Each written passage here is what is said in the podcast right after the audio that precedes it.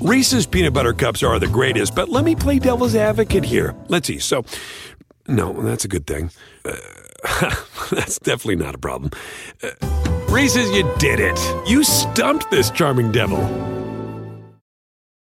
At Bet365, we don't do ordinary. We believe that every sport should be epic. Every basket, every game, every point, every play. From the moments that are legendary to the ones that fly under the radar. Whether it's a three pointer at the buzzer to tie the game or a player that goes two for two at the foul line. Whatever the sport, whatever the moment. It's never ordinary at Bet365. 21 plus only. Must be present in Virginia. If you or someone you know has a gambling problem and wants help, call 1 800 Gambler. Terms and conditions apply.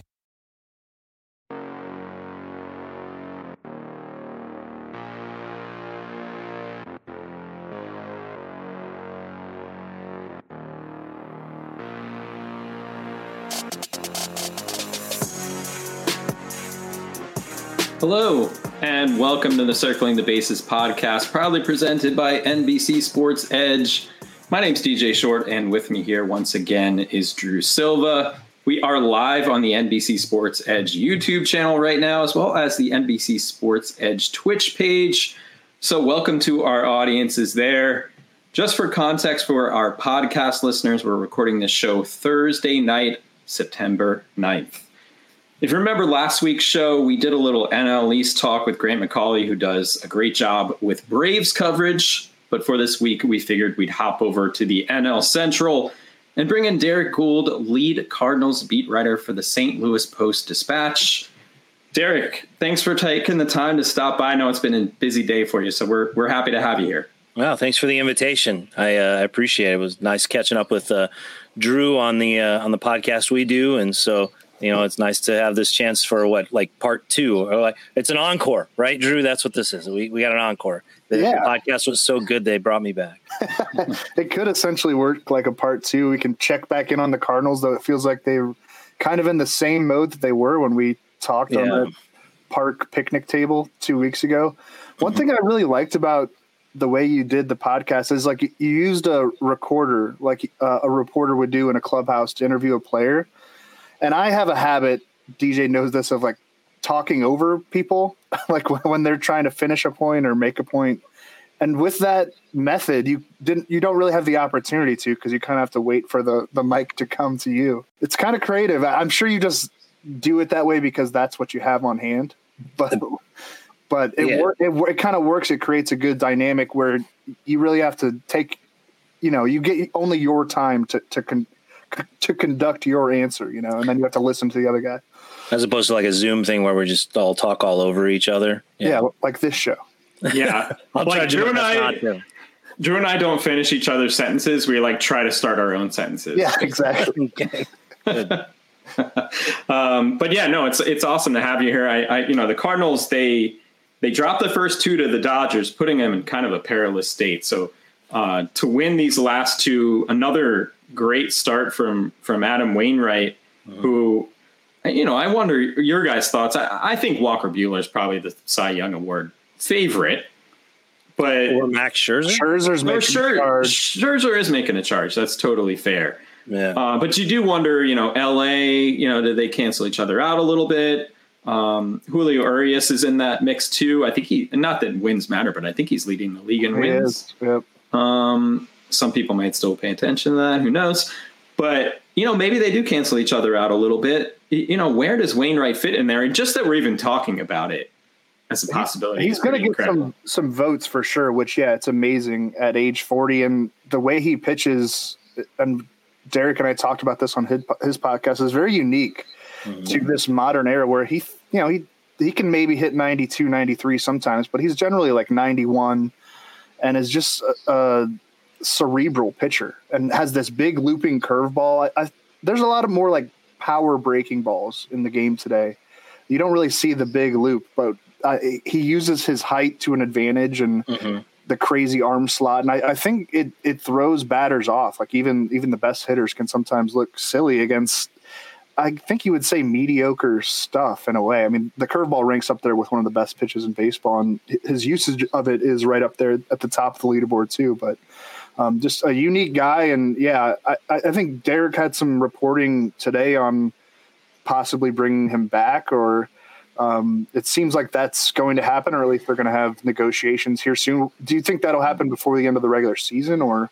It's a good question. Probably so. I mean, I, I, think that you know both sides want it. You know, Wainwright did his uh, his announcement on Big League Impact and had his family involved, where he took their votes um, mm-hmm. publicly. They'd already started talking, I guess, a couple weeks ago. He was telling me, and you know, talked with his daughter, um, his eldest daughter, about you know what they w- what she wanted and what they wanted as a family. You know, next year with him pitching, and were they all behind it? And they, he said he went six for six. They all voted um, for him to come back, and so now it's a matter of uh, of did he give away all of his leverage entirely? Probably not. I mean, but he jokes that you know he's like, well, I can't just say I'm only going to pitch for the Cardinals. But, you know, Molina wants him back. He's been giving him kind of the nudges every so often. The Cardinals need him back. I mean, he's he's been their best pitcher. It's like, it's not like a few years ago where it's like, well, they're going to give him the chance, right? And he writes what yeah. would be the contract on the back of the napkin. He's been their best pitcher now for the entirety of what 36 starts. Yeah. Um, you know, for the last year and a half, he was I would argue that he was their MVP last year. Um, mm-hmm. Maybe even deserved some sort of recognition, not you know, not up ballot voting, but some kind of votes on on some NL MVP ballots, given what he did to bring them out of quarantine yeah. and get them through those double headers. Um, and then this year is he's, he's, he's even better. Um, I, I, think that you know it's hard for a team like the Cardinals to say, you know, well, our best pitcher, you know, well, you know, we've got to really try to figure out a way to get him back. I'm really interested to see what the Morton deal right. did for what, yeah, yeah, for what, Al, or, you know, for what Adam could say. Look, I, you know, this is what I'm worth. Um, yeah, you know, I, he's not a guy who is gonna, you know, he he wants what the market will probably give him, and he had other options last year. Um, he had he had more. Uh, uh, higher options, uh, like uh, like offers of higher salaries last year, and he returned to the Cardinals. So we'll see, you know, how that goes. But both sides, I think, don't want that to linger into October. And the Cardinals will be like, look, you know, you don't know what's ahead with the CBA, um, so at least here's the certainty. Um, and they might also be at a point, to be candid, at some point this month where they might want that as a headline, you know, as opposed to you know playing games very rarely in his career have they played games that don't matter. I mean, I kind of lost. You know, I was reminded of this watching the Jeter stuff. You know, they're they're the two of them have only had one losing season, Molina and Wainwright, and mm-hmm. even then, it was really toward the end that they got eliminated. They have not played many games like Jeter um, where they've been eliminated, and so if that happens at some point in time, they might want that headline. Yeah, I forget who did the calculation. Uh, some St. Louis media person, but it was like for the past, I don't know, 20 years, the Cardinals have been in contention except for like a stretch of like two or three months total in, in that 20 year period. I mean, they're. Mm. Oh, yeah, yeah, yeah, yeah, yeah. That's right. 20 years. Yes. yes. Yeah. I mean, yeah. it's so, I mean, I, we're spoiled. I'm spoiled as a Cardinals fan, and I guess you're kind of spoiled to have to cover all those postseason games, but um, you never really get an early vacation, do you? Not only, yeah. I mean, it's October. I mean, you know, what's the rule around the Cardinals? October matters, and that's true whether they're in it or not. I mean, if they're in it, then you, you you're staying in hotels. If they're not, then you're staying on the phone figuring out why they're not. So yeah, it's all the same.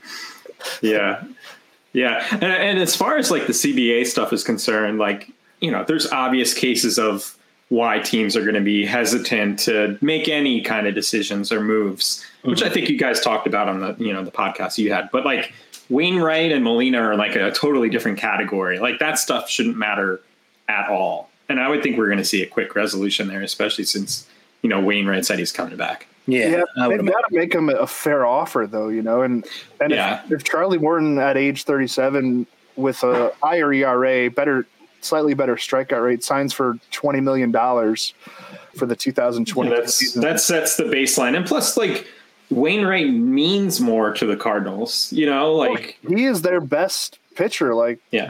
Derrick Goold was saying. I mean, like, and they need if they didn't have Adam Wainwright this year. Oh yeah. I mean, they would be. I, I don't know. Yeah, fourth place. They would be closer to the Rockies than yeah the Reds. So does Jack Flaherty have a chance to come back this year?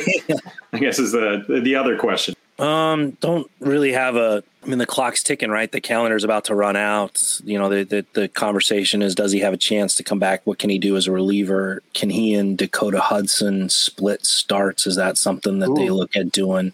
Um, that's that takes a lot of coordination, but with a 28 man roster, um, you know, in the NL, in the American League, you could do that. Obviously, um, in the National League, a little bit trickier um, for the time being, I guess, until the DH arrives.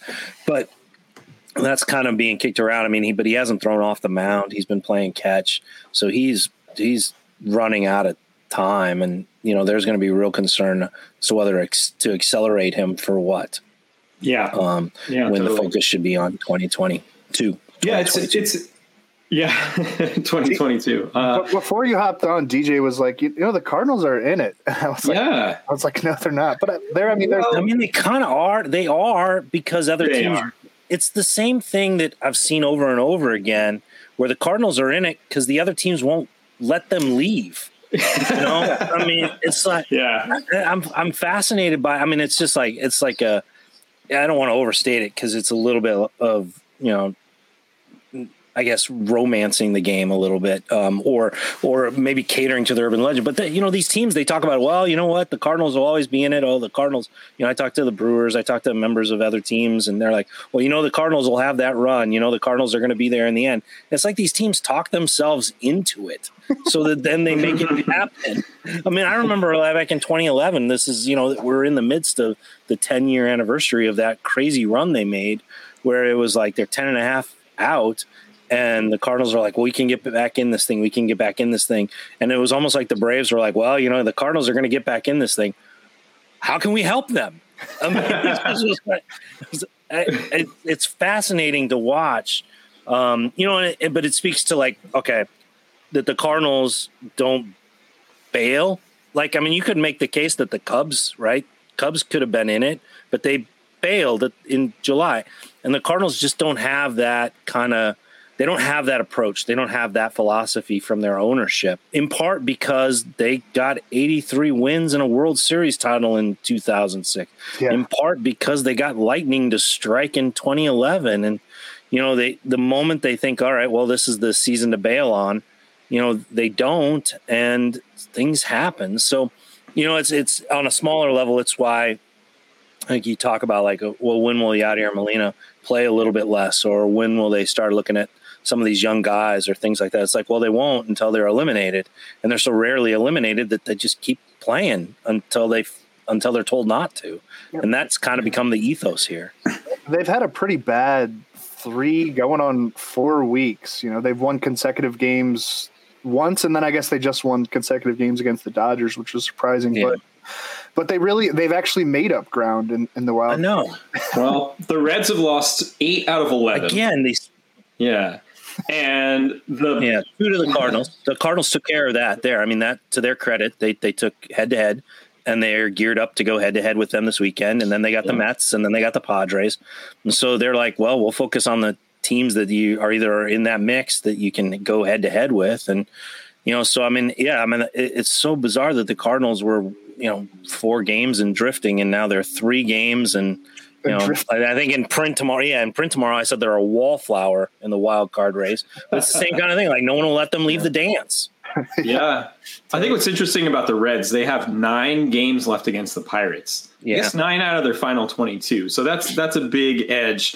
The Padres' schedule is, rough. is a it's buzzsaw. It's insane. Three at the Dodgers. Uh, this is a ten-game road trip. Three at the Dodgers, four at the Giants, then the Cardinals. Important series there three against the Giants at home, three against the Braves at home, mm. then on the road for six to finish the year, Dodgers and Giants. There's no easy series there for them. Wow. And I think the, no the Dodgers and Giants will be happy to bury them. Yeah. Um, yes. the Cardinals are they're in a rough stretch right now. Uh, Reds, which I guess that's not really a rough stretch. That's an opportunity right there.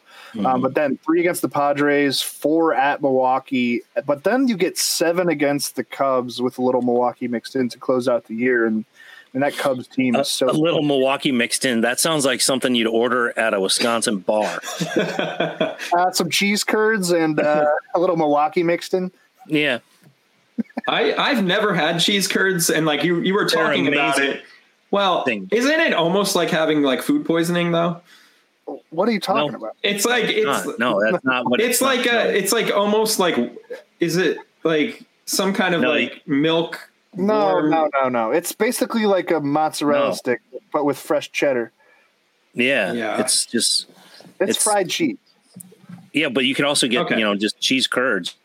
You don't have to fry them, and they're they're, That's true. they're amazing. It's it's not like Little snap to them. thing. Okay. It's I mean, I'm intrigued by it. It's not it's like cheese. cottage I mean, I I would. Ha- I mean, I'm an East Coast person, so I've never been out that way. But So you, I would you've love had to go and cheese try. cubes, right? You've had cheese cubes on a toothpick, right? Of of course, sure. Yes. Okay, these are the Mercedes of cheese cubes on a toothpick. this is the Well- filet mignon of cheese cubes. That's what I mean, I'm is. sold. I'm I'm sold. It sounds like uh, over my pay grade, though. Like I don't know how, how No, much man, are they're- these. they're not. you, you do buy them by the pound, but they are they're they're exceptional. They, I mean that they're the they're the filet mignon of cheese. They're can get them at, on happy hour at a bar in Milwaukee. I'm glad we finally got some NL Central flavor on this show. DJ's never had cheese curds. Cheese. No, I haven't. Elite East Coast bias. I I'm I'm not saying I wouldn't try it. This isn't like a skyline chili scenario. Uh, Uh, no, that too is great. I, we're now we're going down. A, now let's that- let's do this. So you actually, you actually like Skyline? I actually do like skyline chili. So how I do think you, you have to accept that it's not actually like chili. It's like its own thing. I think it's labeled incorrectly. Right. incorrectly. I'm okay with Yeah. that. I mean, look, I mean, I, I, I mean, how many different things do we have to accept aren't what they are? I mean, I, I, long, I, I've given up my battle when people say, "Well, that's a lousy narrative." It's like, no, that's not how that word works. Yeah. But you know, I, I mean, like little things. I mean, uh, you know, I mean, I've been told a team is a contender over and over again, but if it's not, it's not. They can call it chili. It doesn't have to be chili. Right. You know, I mean, it's. I get over that. It's pasta. It's great. Right. My, yeah, my mistake was, uh, and I've probably told this story on this show, but I I went to the University of Dayton, and like when we, my mom first dropped me off there, and we like went to the grocery store to stock up the, the dorm, and I had heard of Skyline Chili, and so like at the Walmart or what the Kroger, wherever we went, um, there were cans of Skyline, and I was like, oh, I'll get some Skyline like just to try it. I love chili, steak and shake chili is fantastic. I make great chili too, but if, if you're talking about fast food, but anyway, so like one night I just poured it into a bowl and put put it in my microwave. And that's not the way that you're supposed to eat skyline chili. Like it's got like cinnamon and maybe some chocolate in it.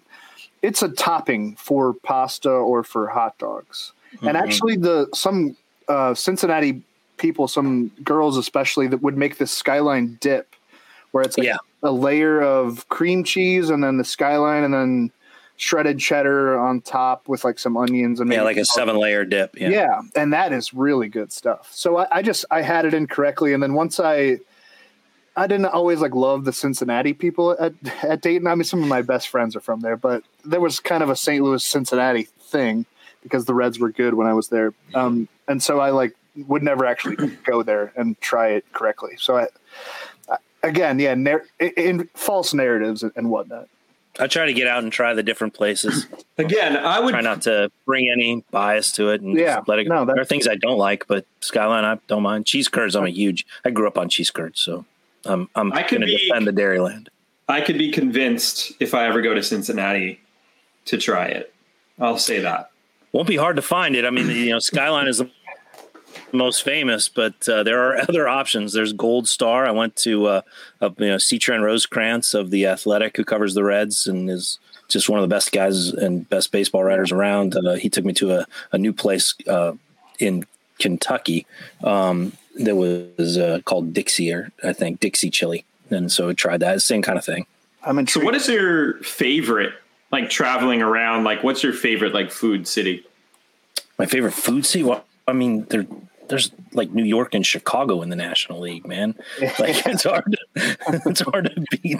You know, I mean, I, like underrated um, food. I mean, Chicago's amazing for food, and um, New York is. I mean, You can get New York. If you can't, I mean, if you have an interest, I mean, you know, I'm I'm very looking forward to going to a shop next week um, that specializes in pencils because I can in New York. So I'm, I'm good for that. Um, I mean, like underrated uh, towns for food. I mean, St. Louis is one. Drew can back me up. Um, I mean, St. Louis is, uh, and I mean this sincerely, it's underrated. I know that it gets attention for Italian food in the hill, but there's a great barbecue joint on the hill. Um, there's James Beard winners around here all over the place where they're willing to try things. Um, mm-hmm. You know, the area of town where I live has something like, uh, I don't know, two dozen different restaurants. Um, no, I'm sorry, two dozen different countries represented in their restaurants. Mm-hmm. I mean that that's it's an underrated kind of town just because it does allow for some creativity for some restaurants to give it a go. Um, and yeah, if they work, true. they work. Rent is cheap. and if they don't, then that chef sticks around and then moves moves around. Yeah, I mean, I, mean, I know of a few different lo- locations that are all under the same person, but they've tried different things. Um, and then they've, you know, there's a willingness to experiment and you know, you think uh, I'm trying to go through. I mean, the, you know, Minneapolis has some places like that that are underrated. That's an underrated town. Um, you know, there, there, there's there's places. I, you know, Cincinnati's, you know, growing. I mean, you got the Eagle, which is a great place for fried chicken, and um, you know, it's kind of like Grace Meat and Three is a great place mm-hmm. um, to eat in St. Louis. So you know, you can find. I, am probably. I feel it sounds like I'm waffling, but the honest truth is, you can find somewhere anywhere. Like that's yeah. the best part is like if you are open to to trying something or you know to punch in food on your phone and see where it takes you, you you're liable to find something awesome in almost every town. Reese's peanut butter cups are the greatest, but let me play devil's advocate here. Let's see. So, no, that's a good thing. Uh, that's definitely not a problem. Uh, Reese's, you did it. You stumped this charming devil. At Bet365, we don't do ordinary. We believe that every sport should be epic. Every goal, every game, every point, every play. From the moments that are legendary to the ones that fly under the radar. Whether it's a game-winning goal in the final seconds of overtime or a shot on the goal in the first period. Whatever the sport, whatever the moment. It's never ordinary at Bet365. 21 plus only. Must be present in Virginia. If you or someone you know has a gambling problem and wants help, call 1-800-GAMBLER. Terms and conditions apply. Everybody in your crew identifies as either Big Mac Burger, McNuggets, or McCrispy Sandwich. But you're the filet fish Sandwich all day. That crispy fish, that savory tartar sauce, that melty cheese, that pillowy bun. Yeah, you get it. Every time. And if you love the filet of fish, right now you can catch two of the classics you love for just $6. Limited time only. Price and participation may vary. Cannot be combined with any other offer. Single item at regular price. Ba da ba ba ba. Pretty much every American city, I guess non-major American cities underrated. I mean, there's great stuff everywhere and unique neighborhoods that you would never know about because they're not featured on travel channels or whatnot. I, I've come around on the St. Louis thing where – I've kind of embraced that. You know, people don't like it and don't want to live here. It, it makes me kind of proud in a way, and also I pay five hundred dollars a month in rent. You know, and I'm I'm good with that. That's yeah. That's I mean, I live in New York, so that's like mind blowing to me. Yeah, uh, I mean, I, I split it with my fiance, so we each pay five hundred, but we got a two bedroom and with a living room and a dining room and a kitchen. Yeah, I remember in college I paid two forty nine a month for my apartment. With I had one roommate, so I, I can kind of relate to that. But that was uh, that was fifteen years ago. So times have maybe changed a little. Don't bit. come to St. Louis; it sucks. so uh, I guess this is a good discussion as far as like the food and traveling. Um, just as far as like sports writing in general. Didn't like, it start with us talking about Wainwright as a Cy Young contender? Yeah, I mean, this is what we do here. We don't have a plan. We're just winging yeah. it. This is like um, keep it pretty loose. Um, you know, during COVID, how how how did you have to adjust to because baseball's routine? Like uh, we're all routine. Drew and I are routine, and COVID changed that up in so many ways. But for you, how did that how did that make you have to adjust how you how you do your job? How much more difficult was it? Were there things positive that came out of it for you? Curveball at the end. You know, it's hmm. always tough to talk about positives in the same sentence as you know sure. COVID because there's so much loss and so much still out there that we you know are still dealing with. Um, so I, I, I have to kind of tread lightly because I don't want to give off the sense that like any positive came out of it. Um, some you know some of the challenges sharpened either uh, either skills that I didn't have or um, skills that I had let kind of grow dull. Um, you know, the challenges of it were basically, I mean, it, it probably stems mostly from access, um, interpersonal connection, and and you know, re, you know, interaction. Um, you know, there is something you can get from a conversation with a person that you can get in person and in person only, and not over Zoom. Um, you know, I I find Zooms and um, it's a little bit like Drew described the podcast, right? Like I find like Zoom interviews more transactional and less conversational. Like I put a question into the machine and I get an answer out, mm. as opposed to when you talk to somebody where you, you can actually have a conversation and you know you you get to a point where you're not exchanging question answer question answer question answer.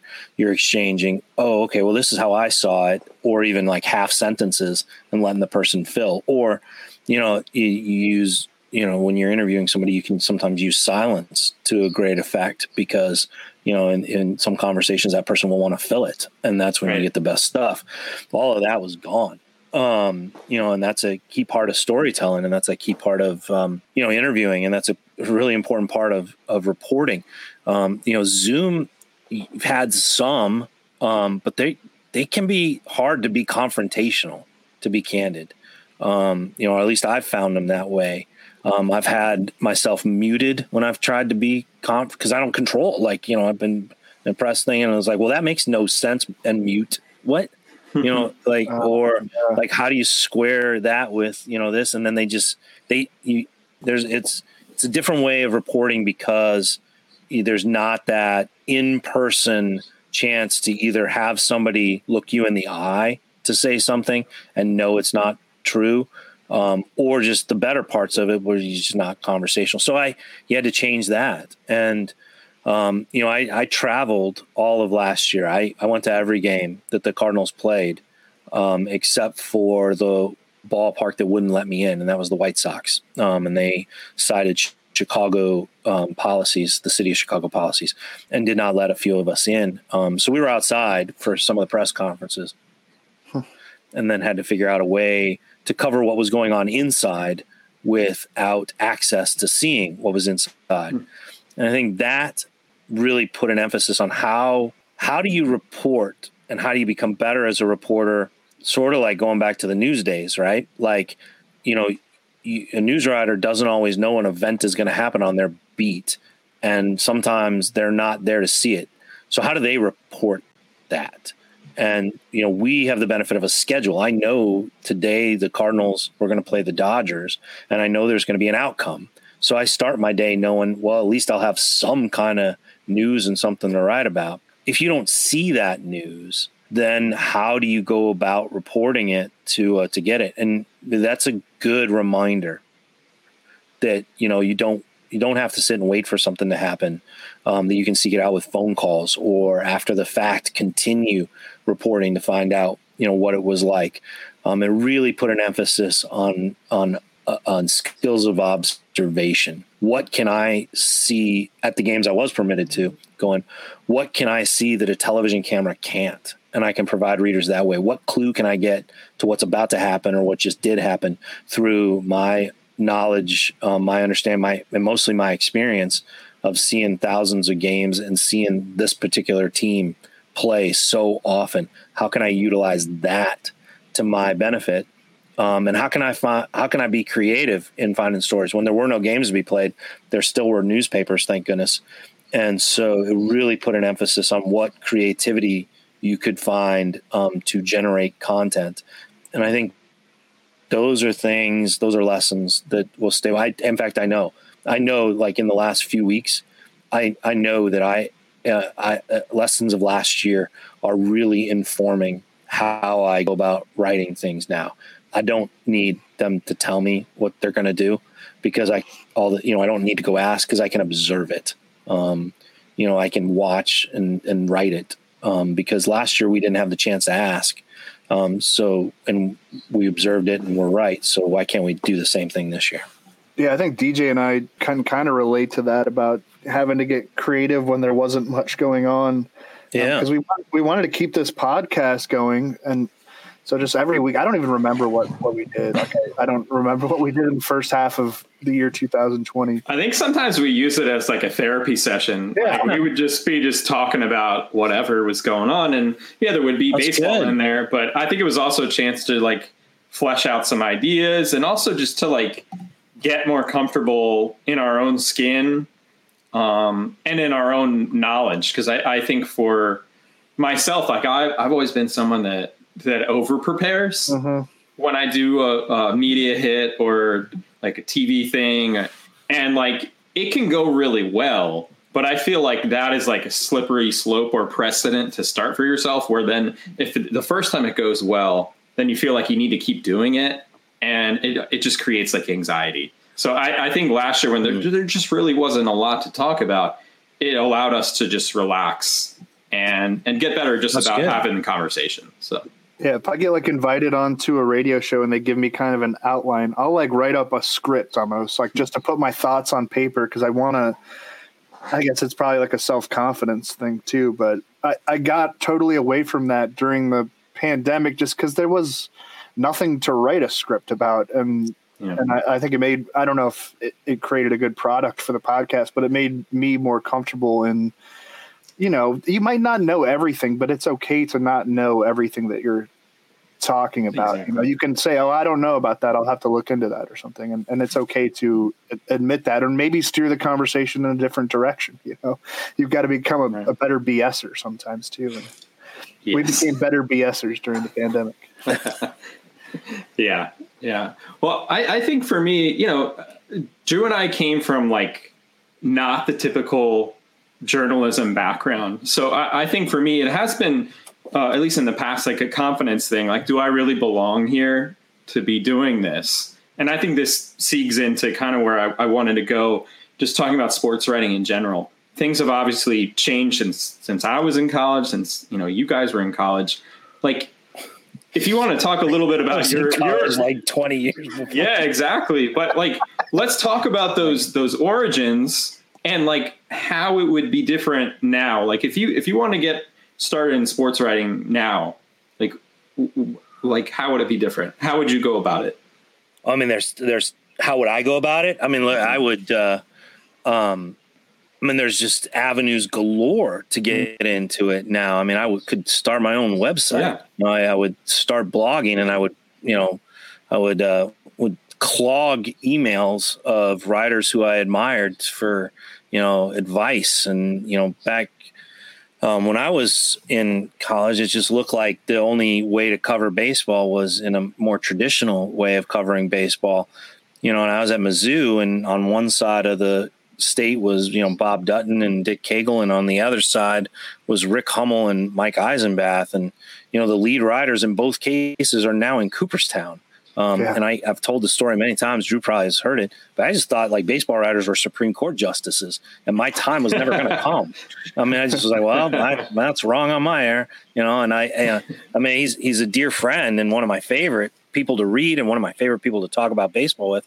But you know, I mean, I'm I'm a kid in Colorado, and I'm watching this week in baseball, and I'm hearing about a kid my age doing a newsletter that Bob Costas and George Will are signing up for um, and he's going to cover Major League Baseball games and interviewing Major League players. I'm like, that is a 14 hour drive for me. Like, how can I possibly do that? Yeah. And there's yeah. Tyler Kepner getting to do it. And I was so mm-hmm. jealous, um, you know, of this kid that I would later meet, uh, you know, as baseball writers. And, you know, he's just, he's one of the best guys. Um, but I like, I can remember that going like, how do I get into this business when I don't have a license? I don't have a team in the time zone.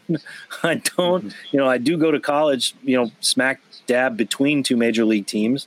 That might have been more than a coincidence. Um, but you know, then you're looking at up at the uh, at the riders who are there, and it's like I just I don't know how to get there. And you know, do you do you apply to Baseball America? Well, that was competitive too, and you know, do you try to get a job at USA Baseball Weekly and or USA Today's Baseball Weekly? And and I tried. I tried. Um, I went to uh, the Sporting News, the Bible of Baseball, multiple times, and uh, saw friends like Will Leitch leap over me. And uh, you know, I'm like, what do I do?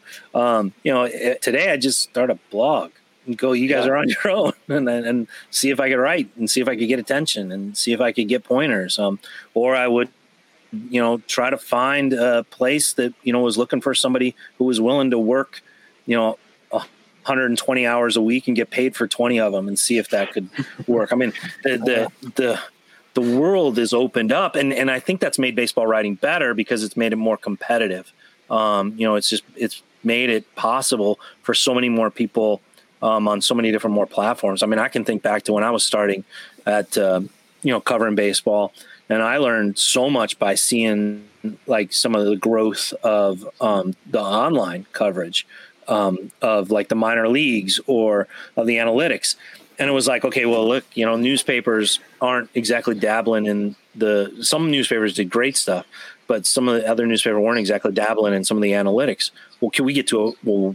Why not? Could I make that part of what we do because the blogs are having great success or these websites are having great success with that and they're our competition so what can we learn from that or you know we saw such in, interest in minor league baseball it's like we need to do that we need to find a way to cover that because you know these other websites i mean you think like purple row with the rockies and stuff they they're they're doing so well with this you know how do we learn from that and do that um, so I think you know the, the galaxy of baseball coverage just kind of opened up a few years after um, you know, I was trying to get in. So I would take a completely different route. I mean, like, I'm, I mean, my job applications were in, you know, I went to zero, you know, to what was it? Kinko's. I went to Kinko's, then Xeroxed off all of my job applications and put them in 68 different envelopes and wrote 68 different cover letters. And that would be so much cheaper nowadays. Like I took out a loan to apply for jobs. You know, now it would just be an email like with an yeah. attachment or a Twitter you know, or something. Yeah. Yeah. Yeah. No, it's, yeah. It's so it's, definitely, I mean, it's way different. Yeah. Well, I graduated college in 2004 and it, which was like a weird time because it was like right in between yeah. like the, the old guard and just the start of like blogs and, you know, and all that kind of stuff. So I was really stuck in between. So I, I definitely did what you did. I, I put like writing samples in an envelope and, and mailed those off. But at the same time, I was writing at Mets blog is like where I got my start. Yeah. And I was doing that for for fun. I was just like, yeah, like maybe some people will see this.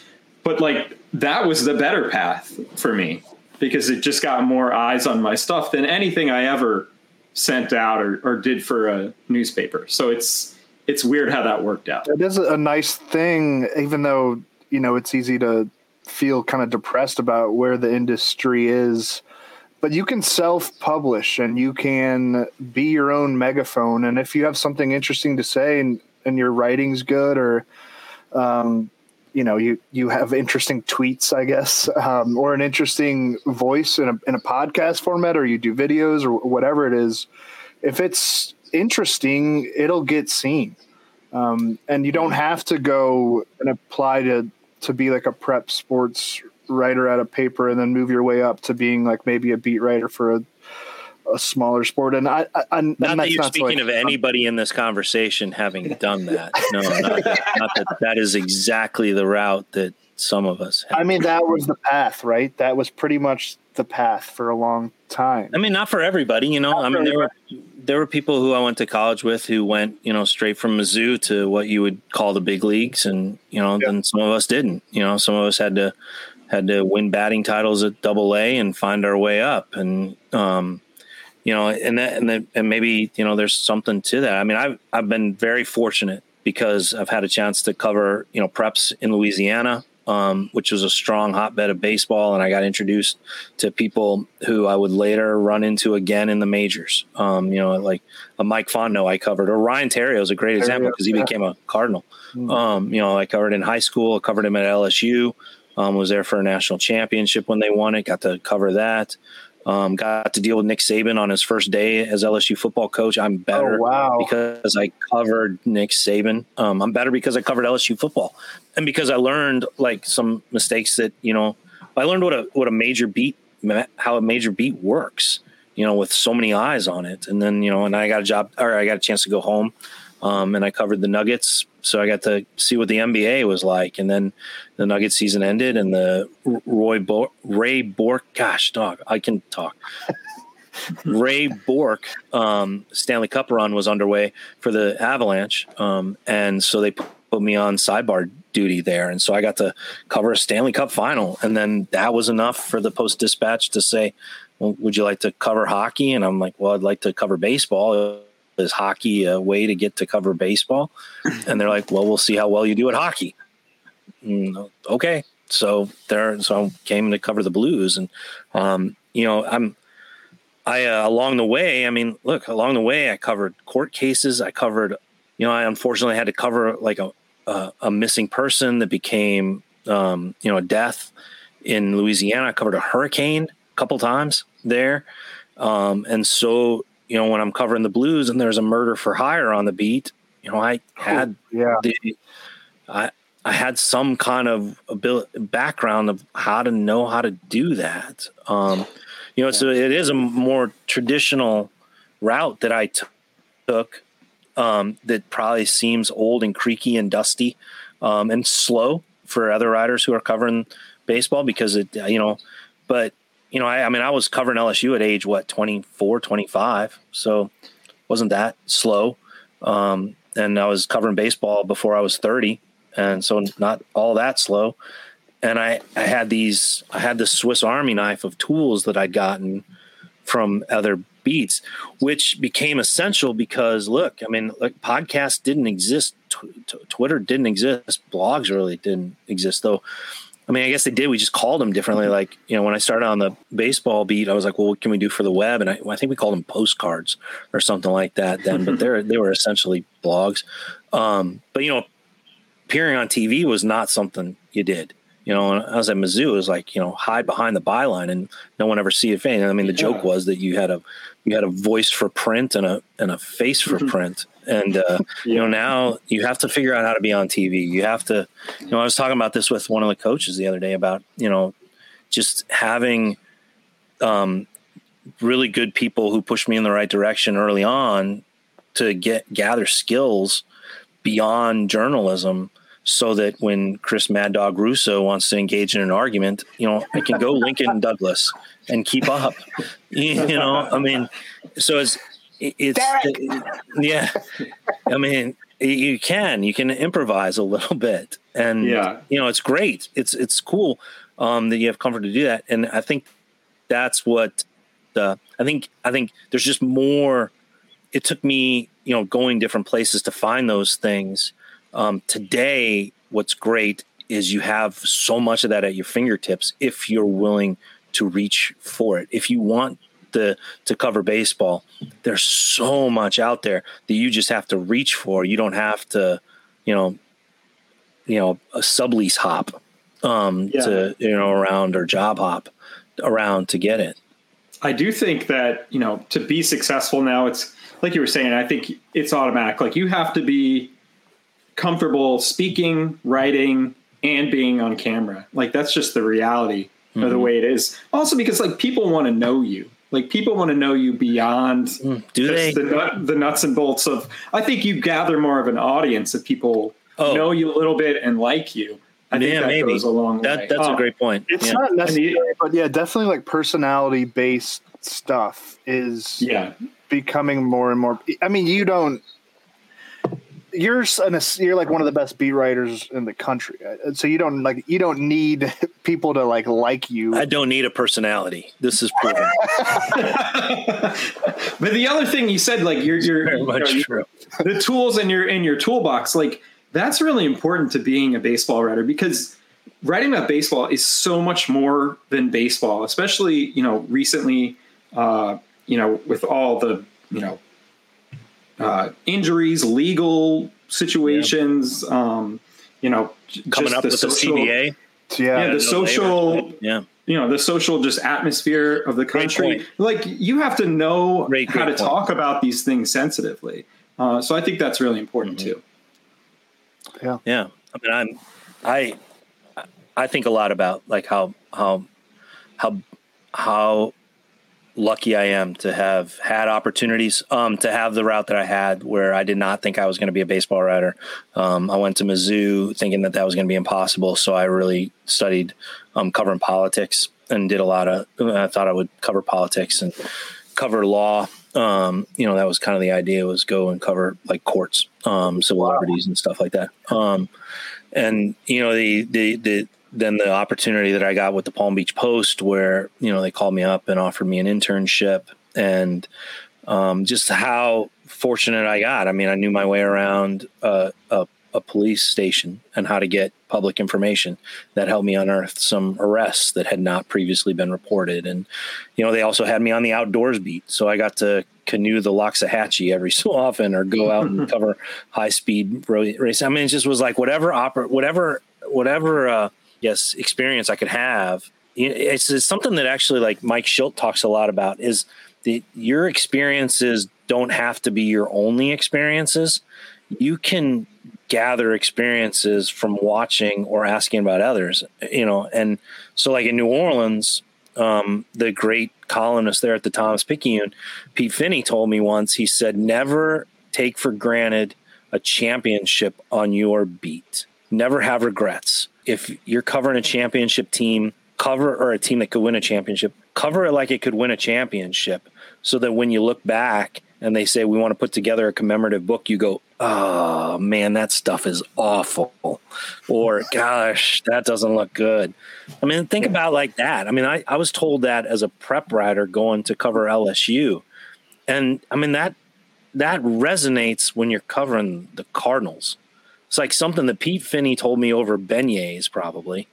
Um, you know, talking about football means so much to what you learn about covering the Cardinals, you know, and, and what's at stake with this team. So, I mean, I, I, think I'm I'm super fortunate. I am definitely um, I am definitely the sum of my mentors, um, and uh, not better than any of them, but better because of them and beyond just the work experience that you get that you've gotten on that path that's just amazing life experiences too living in different environments and putting yourself out there and being willing to do i mean that's it's a lot cooler than being a, a kid who's like just ra- racking up twitter likes you know you're you're canoeing down yeah. A, river and, and, meeting Nick Saban his first practice at LSU. I mean, that's pretty cool. I mean, they, uh, they didn't have. Yeah, I have. I, I, have a lot of Saban story, but they didn't have Twitter back then. I guess I'm not putting. I, I mean, I guess I'm dating myself no, a little bit by telling yeah. that. But I mean, I graduated '97. But but I, I, think even if who just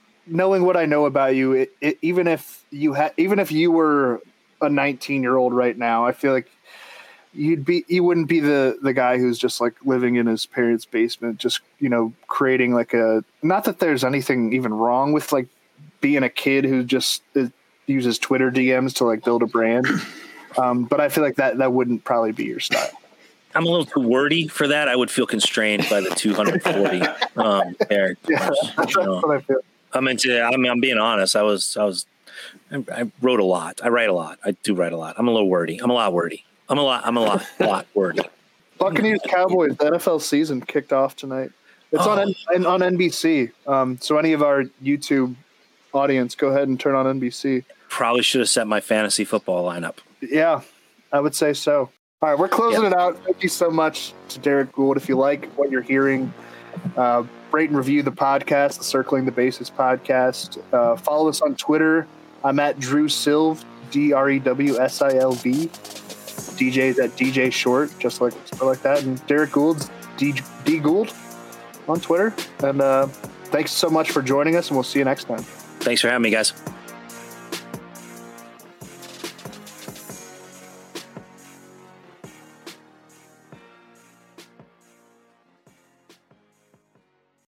Reese's peanut butter cups are the greatest, but let me play devil's advocate here. Let's see. So, no, that's a good thing. Uh, That's definitely not a problem. Uh, Reese's, you did it. You stumped this charming devil. Whatever job you need to do out there, grab the right tool to get it done. The new F 150 with an available hybrid engine and up to 7.2 kilowatts of pro power on board to power things on the go. It's not a tool you'll hang in a tool shed, but you can certainly use it to build one.